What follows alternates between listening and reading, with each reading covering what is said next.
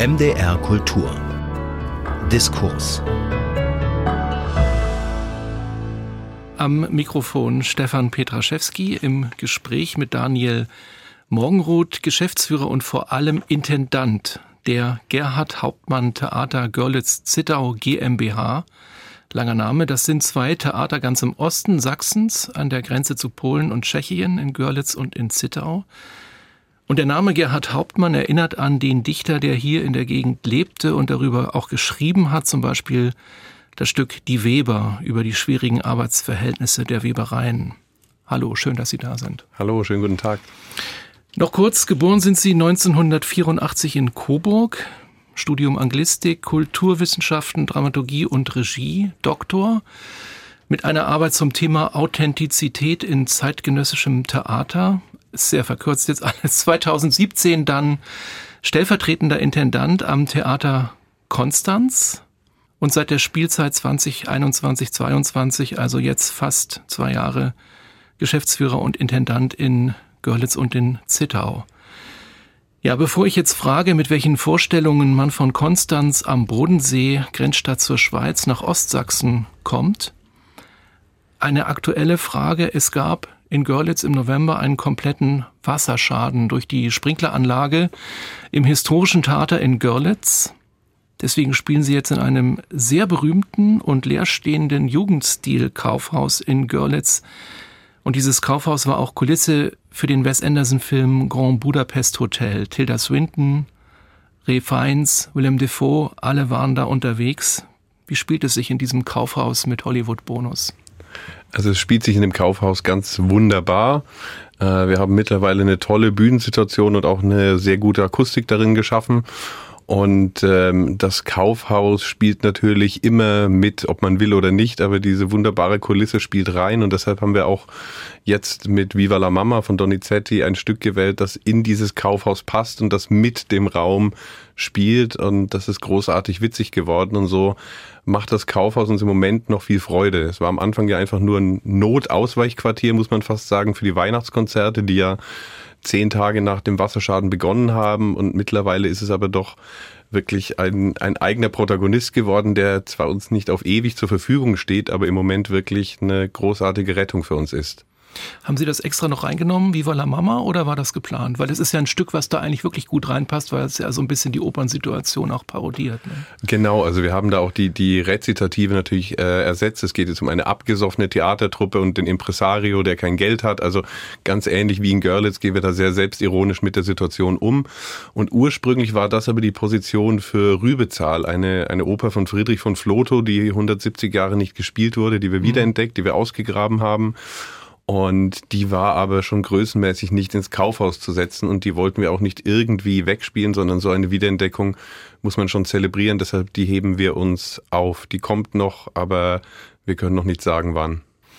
Ich greife noch mal eine andere Inszenierung auf. Äh, Sie haben ja zwei Häuser, das hatte ich schon gesagt, und zwar Straße der Besten. Das ist ein Abend mit, äh, wie es heißt, Rock und Pop von City bis Silly. Also Setting ist DDR-Betriebsfeier aber wahrscheinlich mehr als Ostalgie, weil da nicht nur äh, die Betroffenen, also die Großelterngeneration müsste man ja heute schon sagen, sondern auch die Enkelgeneration kommt. Das hatte mir ihr Schauspieldirektor Ingo Putz verraten. Das läuft also gut und ist auch tatsächlich so als mehr Generationen Ding geplant.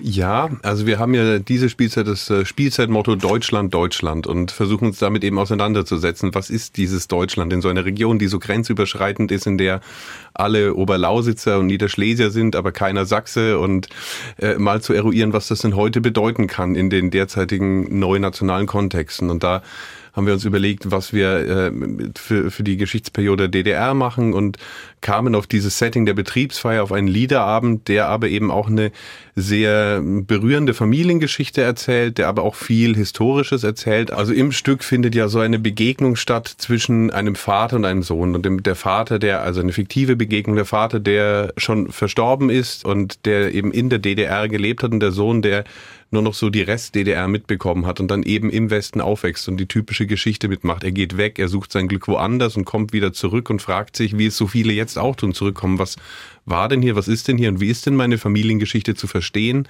Insofern gibt's da ja Kontinuitäten und also ich als gebürtiger Wessi ist es manchmal sogar ein bisschen schwierig. Ich weiß, als wir diesen Abend konzipiert hatten, hatte ich vorgeschlagen, lass uns doch als Konzept eine Firmenfeier machen. Und der Chefdramaturg sagte sofort, das hätte im Osten niemand gesagt, das heißt Betriebsfeier. Firma mhm. war kein Wort. Mhm. Und solche, also an so Kleinigkeiten merke ich auch, also da lerne ich gerade erst was. Äh, ja, aber schön, dass das funktioniert. Also es scheint äh, lange Wartelisten zu gehen und es ist gut äh, ausverkauft. Sie haben das schon angesprochen, diese Spielzeitheft Deutschland, Deutschland, das fand ich interessant. Das ist ja in Regenbogenfarben. Also mhm, mhm. man könnte es als kleine Provokation deuten. Es ist sicherlich eine Provokation, ist auch so gemeint.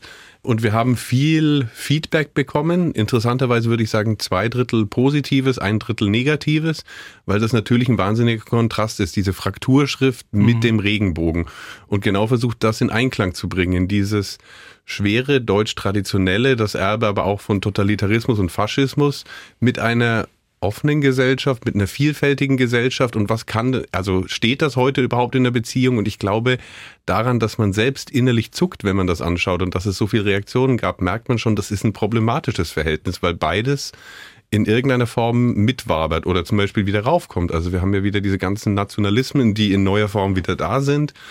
Und deshalb fand ich das eigentlich ein, ein ganz gelungenes Bildlogo, um mal diesen Anspruch zu formulieren, setzen wir uns doch da mal, mal auseinander. Was, was ist denn dieses Deutschland und Deutschsein, abgesehen von Adilette und Bratwurst? Also was können wir dem heute noch geben oder spielt es überhaupt eine Rolle für uns? Hm.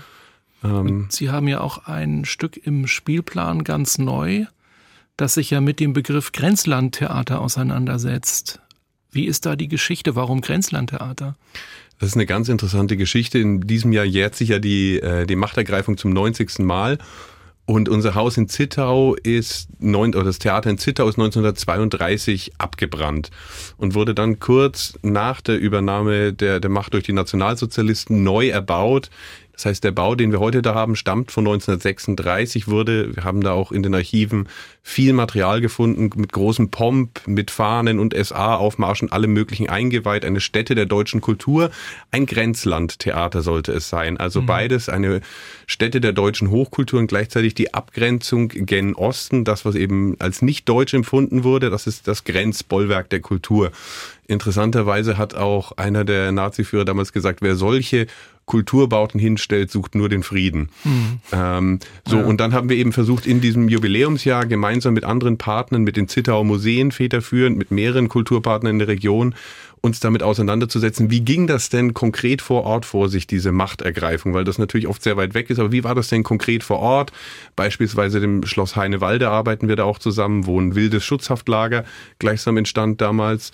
Und das haben waren uns so die ersten KZs damals in der Zeit auch. Ne? Genau. Die waren ja noch nicht leicht gebaut, sondern da musste man erstmal. Genau. Und dann haben wir eben zum Haus recherchiert und gesagt, okay, setzen wir uns mal mit der Geschichte unseres Hauses auseinander. Mhm. Und das hat Ingo Putz in eine großartige naja, in ein großartiges Stationentheater, eine theatrale Installation gegossen, in der das Publikum vom Foyer über den Dachboden unter die Bühne durch alle Räumlichkeiten wandert. Mhm. Also wir versuchen am Raum die Geschichte, diese deutsche Geschichte zu erzählen. Mhm. Also es ist ja auch eine interessante Zeit. Es ist ja genau, es ist ja noch nicht Zweiter Weltkrieg, Polen ist noch nicht besetzt und die Tschechoslowakei auch noch nicht angegliedert oder wie das damals hieß, Sudetenland und so weiter. Genau. Ich habe das natürlich ein bisschen gefragt, um erstmal ein Bild zu haben. Was machen Sie da? Welche, welche Bandbreite äh, ist das Theater? Und jetzt passiert Folgendes. Im laufenden Jahr fehlen 1,3 Millionen Euro. Die Vorgeschichte, die lange Vorgeschichte, die ich mal kurz versuche zusammenzufassen, geht ungefähr so. Das Theater in Görlitz und in Zittau war immer schwierig. Es gab lange Zeit Haustarifverträge. Das hieß übersetzt weniger Geld, dafür mehr Freizeit.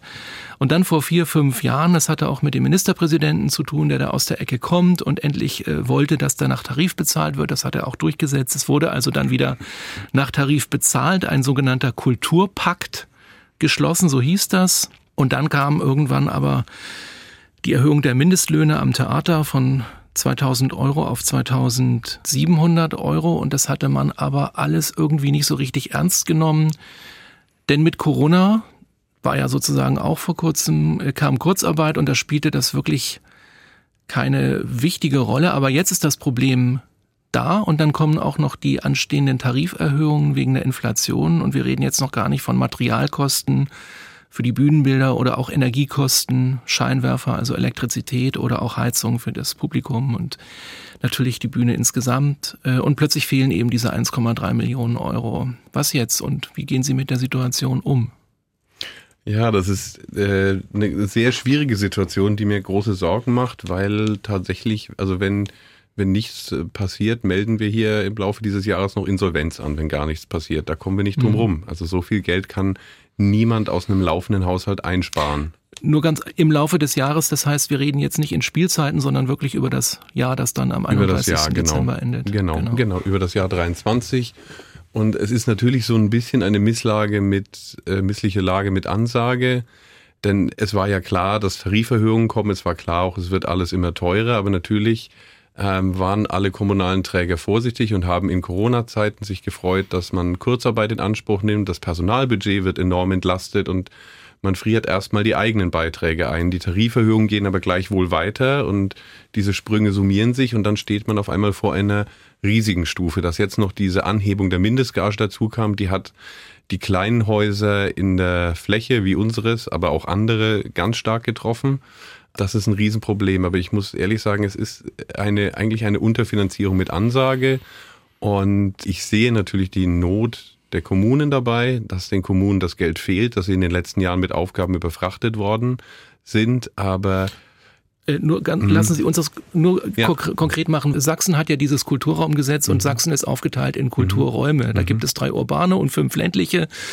Und in Ostsachsen gibt es den Kulturraum bestehend aus äh, Landkreis Bautzen und Landkreis Görlitz. Und dazu kommen jetzt in Ihrem Fall noch die beiden Städte Zittau und Görlitz, also Landkreis Görlitz, äh, Stadt Görlitz und äh, Stadt Zittau. Das ist sozusagen das Kommunale, wenn man genau, das so, das ist das Kommunale ja. und tatsächlich hat das Land Sachsen sich da auch stark bewegt bei den Zuschüssen seit die waren eigentlich seit zehn Jahren statisch im Kulturraum, das muss man sagen. Und jetzt zum ersten Mal gab es da Aufwüchse, genau wie beim Kulturpakt was uns enorm freut. Also das Land hat sich da schon deutlich bewegt und jetzt liegt der Ball im Feld natürlich der Städte und Landkreise, das auch zu tun. Mhm.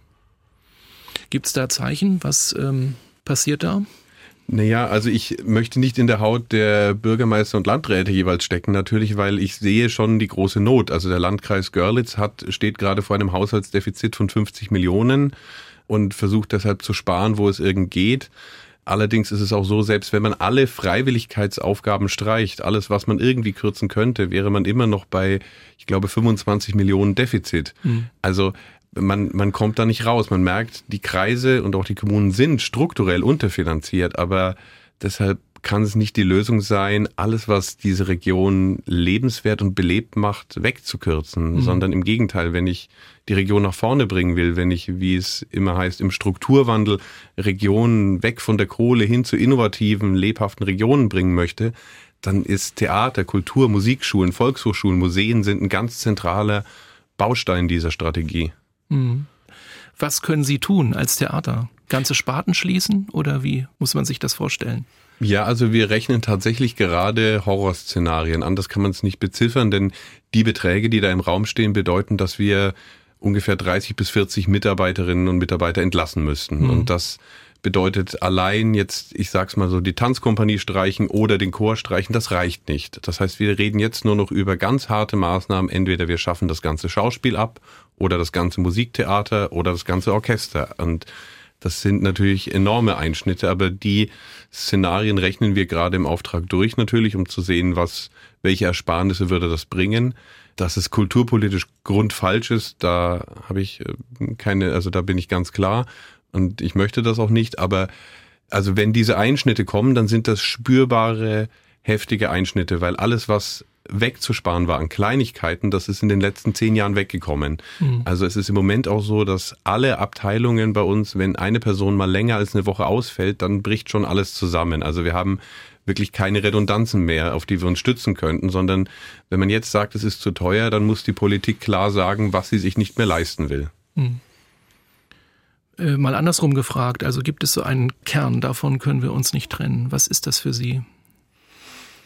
der Kern unseres Theaters ist eigentlich immer die Vernetzung mit den Städten und mit der Region. Das läuft über die Präsenz in der Region, wie jetzt mit unserem Orchester, mit der Landpartie oder über die Spielclubs, die Bürgerbühnen, also diese Vernetzung in die Stadt rein. Wir merken, wie das richtig nachgefragt ist und uns auch verwurzelt. Und das geht aber nur an einem lebendigen, produzierenden Haus. Mhm. Also das ist für uns der Kern, aber das funktioniert eben nur, wenn wir neue Opern, neues Schauspiel, äh, neue Konzerte auch produzieren. Und ich möchte keine dieser Sparten streichen und ich glaube vor allem auch, es wäre nicht sinnvoll, irgendetwas davon wegzukürzen. Es braucht das. Also ich sehe nicht, wie man sinnvoll reduzieren könnte. Wenn die Politik der Ansicht ist, man muss das, dann muss sie sagen, worauf sie verzichten wird, weil wenn man diese Sparmaßnahmen durchführt, dann wird man verzichten müssen. Dieser Irrglaube, man könne immer das Gleiche haben für weniger Geld, das ging zehn Jahre auf dem Rücken der Belegschaft über Haustarife, über sehr viel Mehrarbeit. Äh, da machen sich wirklich viele Kolleginnen und Kollegen krumm. Und das geht jetzt nicht mehr. Wenn es jetzt noch billiger werden soll, dann müssen Dinge weg. Mhm. Also ich bin da, ich weiß, ich bin da relativ leidenschaftlich, aber ich finde es ehrlich gesagt immer wieder ein Skandal, weil wir sprechen hier nicht davon, dass wir in irgendeiner Weise gierig werden oder dass wir mehr fordern, sondern wir brauchen eigentlich nur das Geld für die Tariferhöhungen. Und wie viele tausende Menschen sitzen in kommunalen, in Landes-, in Bezirksbehörden? Da laufen jedes Jahr die Tariferhöhungen im öffentlichen Dienst durch, ohne mit der Wimper zu zucken. Aber sobald die Künstlertarifverträge mal substanziell erhöhen, ist alles zu teuer und nicht möglich. Und das will ich mir nicht erzählen lassen. Solange wir 100 Milliarden für Bundeswehr und ähnliches haben, solange muss auch Geld für Künstlerbezahlung da sein. Mhm. Ähm, es gibt ja noch eine Sache in der Lausitz, nämlich das Lausitz Festival. Das ist etwas Besonderes. Das gibt es ansonsten nicht in Sachsen. Und zwar ist es ein Festival, was im Spätsommer so zwei Monate lang stattfindet. Und wenn man jetzt böse wäre, würde man vielleicht an der Stelle sagen, da kommen die Stars eingeflogen, spielen ein Konzert und sind dann wieder weg. Also nachhaltig ist es, glaube ich, nicht. Nachhaltig für die Region äh, im Sinne von kontinuierlicher Kulturarbeit. Wäre da noch Geld zu holen? Na, wir kooperieren ja immer wieder mit dem Lausitz Festival und haben da auch gute Beziehungen hin. Also es wird ja oft bei uns äh, in, in den Häusern auch gespielt. Ähm, wir versuchen auch immer wieder gemeinsame Projekte auf die Bühne zu bringen, was schwierig ist, weil natürlich das Lausitz Festival genau in unseren Sommertheaterferien immer produziert und das schwer anzugleichen ist. Und wir freuen uns natürlich wahnsinnig, wenn jetzt Martha Agerich bei uns im Theater spielt und das Lausitz Festival das möglich macht. Das könnten wir nie auf die Beine stellen. Das ist natürlich toll für uns. Auf der anderen Seite natürlich ist ein gewisser Neidfaktor da über dieses Budget. Also wenn ich tatsächlich Künstlerinnen und Künstler wegen 200 Euro rauf und runter handeln muss, da komme ich mir auch schäbig vor dabei. Aber ich habe nicht mehr Budget. Das ist schon schwierig. Also es ist eine große Freude, dass wir so etwas haben in der Region und dass wir uns da auch vernetzen können. Aber natürlich machen wir, also das Lausitz Festival macht drei Wochen Programm, wir machen 300 Tage im Jahr Programm. Und da wünsche ich mir doch, dass die Finanzausstattung entsprechend ist. Mhm. Wenn wir jetzt mal den Blick äh, ein bisschen höher ziehen, also auf eine andere Ebene gehen, ist es eigentlich in Ihrer Wahrnehmung ein Problem, was jetzt äh, den Landkreis Görlitz betrifft, wegen diesen 50 Millionen, oder ist es was, was im Grunde genommen symptomatisch ist für die, ich sage jetzt mal, kleinen Theater in ganz Ostdeutschland? Ich glaube, es geht sogar noch über Ostdeutschland hinaus. Also ich glaube, dass wenn Sie die Verlautbarungen vom Landkreistag, vom Städte- und Gemeindetag lesen, dann gibt es viele Kommunen und Kreise in ganz Deutschland, die mit ähnlichen Problemen zu kämpfen haben. Und äh, auch gerade in Sachsen weiß ich, haben viele Landkreise jetzt ihre Haushalte gerade nochmal dicht gekriegt über Rücklagen oder über, über so Haushaltstricks. Aber die werden in zwei oder vier Jahren vor den gleichen Problemen stehen. Und ich habe mit einer Kollegin aus Süddeutschland, aus eigentlich einer sehr reichen Region kürzlich gesprochen. Ich weiß, dass sie sich auch hohen sechsstelligen Einsparforderungen auf einmal gegenüber sieht, weil die äh, tragende Kommune auch kein Geld mehr hat. Und dann drängt sich mir doch der Verdacht auf, dass es ein Problem, das sicherlich sachsenweit, aber sogar deutschlandweit passiert, weil natürlich in den letzten Jahren die Kommunen so viele Aufgaben bekommen haben im Jugendhilfebereich, im Sozialhilfebereich, aber auch bei der Flüchtlingsversorgung und nicht die entsprechenden Ausgleichsmittel bekommen haben. Also das wird, glaube ich, für viele Stadttheater existenzgefährdend. Und da haben die ganzen Staatstheater gerade viel Glück, weil die werden so durchgetragen. Da höre ich keine Horrormeldungen, aber von Kolleginnen und Kollegen von anderen Stadttheatern höre ich das. Also auch in Sachsen weiß ich, gibt es Theater, die verhandeln schon wieder über Haustarife, die wissen auch nicht, wie sie ihren Haushalt dicht kriegen. Also diese Probleme sind da, aber die sind, glaube ich, bundesweit. Mhm. Ich hatte mal überlegt, ob das möglicherweise was mit dem Einheitsvertrag äh, zu tun hat, denn dort wurde ja gesagt, dass die kulturelle Substanz nicht leiden darf. Und in der alten Bundesrepublik wurden ja viele Theater tatsächlich äh, in der Zeit zwischen Zweiten Weltkrieg und Wende sozusagen auch zu Landesbühnen fusioniert. Mhm. mhm. Ähm, und das ist ja im Osten in dem Maße nicht passiert. Also gibt es hier mehr Theater, ganz simpel. Und die Frage steht natürlich, ob man mit diesem altdeutschen oder altwestdeutschen Modell weiter käme, wenn man, sag ich mal, alles, es gibt ja eine Landesbühne in Sachsen, in Radebeul, wenn die alles auf Gastspiel äh, mitversorgen würden.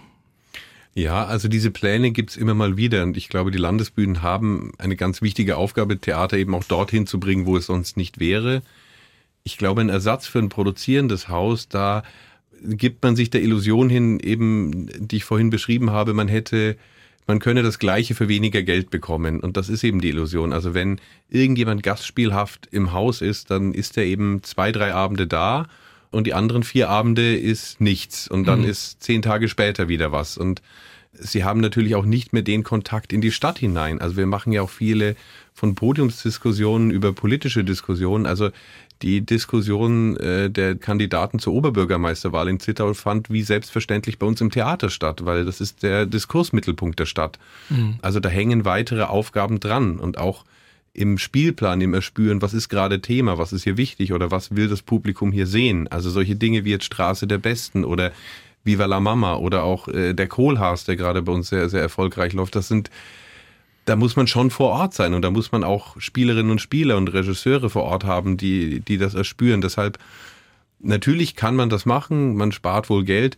Irgendwann wird die Geschichte aber ziemlich witzlos, weil dann haben wir so eine zentrale Konzertdirektion, hätte ich fast gesagt, die in alle äh, Regionen etwas schickt, aber dann haben auch alles gleiche das Gleiche zu sehen. Naja, klar. Und äh, besonders das, was äh, wichtig ist, also diese partizipativen Theaterformate, das öffentliche Haus in der Stadt, was möglicherweise demnächst auch ein Ersatz für Kino sein muss, weil die Kinos sich privat nicht mehr tragen können. Mhm. Das sind ja alles auch keine verrückten äh, Perspektiven oder Szenarien, sondern es ähm, wird ja deutlich. Also Kinos haben große Probleme.